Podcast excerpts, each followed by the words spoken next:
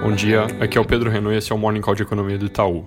Hoje, mercados lá fora iniciam o mês de abril em território já negativo, bolsas na Europa e Ásia em queda, futuros americanos também.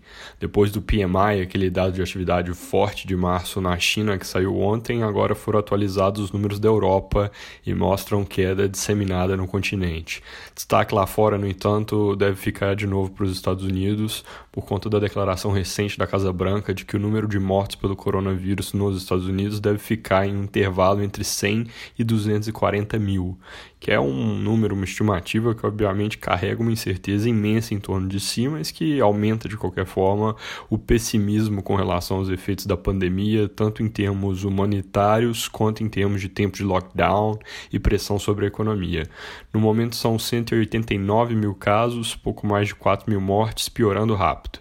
Na Europa, a Espanha agora foi o segundo país a passar dos 100 mil casos e 10 mil mortes, mas mesmo assim a coisa por lá parece estar desacelerando. Na Espanha mesmo, a alta de casos de hoje foi menor que a dos dias anteriores. Isso vale para a região como um todo, França talvez com um pouco de exceção, mas também caminhando nessa direção.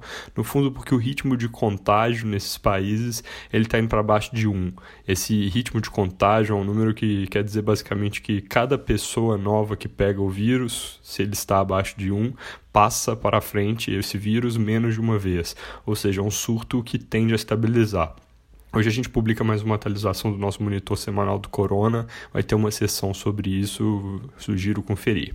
Só para fechar a parte internacional, hoje também começa aquela sequência de dados que eu comentei sobre a economia americana em março, que devem vir bem ruins e podem pressionar o mercado.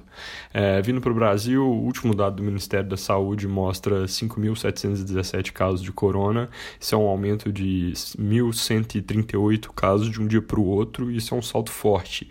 Esse aumento é mais do que o dobro da maior alta anterior, 201 vítimas fatais até o momento. Aqui, além disso, destaque, acho que é o discurso do presidente Bolsonaro na noite passada. É, foi bastante comentado nos jornais de hoje. Segundo esses jornais, houve uma mudança importante de tom com relação à epidemia. A Folha, por exemplo, cita que o presidente disse que esse é o maior desafio da nossa geração e que nesse discurso ele não criticou as medidas de isolamento. Então, mais alinhado um pouco com a prática do resto do mundo e dos organismos internacionais de saúde. Ainda sobre política, depois de uma série de medidas anunciadas e perspectiva de que ainda tenha mais coisa por vir no combate ao coronavírus, o Legislativo e o Judiciário agora cobram que o governo seja ágil para enviar os projetos de lei, as MPs, que vão regulamentar os pontos já anunciados até aqui, para que eles saiam logo do papel. Isso é o que é realmente importante, porque o timing do socorro pode fazer toda a diferença aqui. Comentei ontem também que o plano Mansueto de recuperação dos estados podia andar. Isso é algo que já estava parado há algum tempo. A Câmara realmente deu um primeiro passo com a entrega do parecer do relator e, segundo o valor econômico, também votaram a, a análise do projeto para sexta-feira.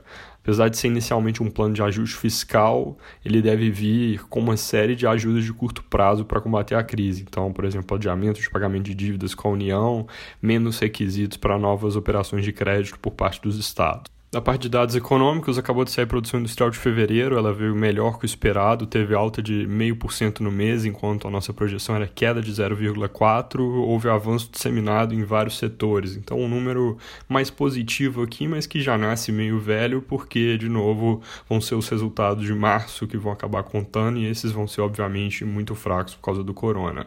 Além disso, à tarde sai um dado que vai ser interessante, exatamente porque é referente já ao mês que acabou de se encerrar, que é a balança comercial. Importante porque vai dar para observar já alguma reação de exportações e importações à pandemia. É isso por hoje, um bom dia.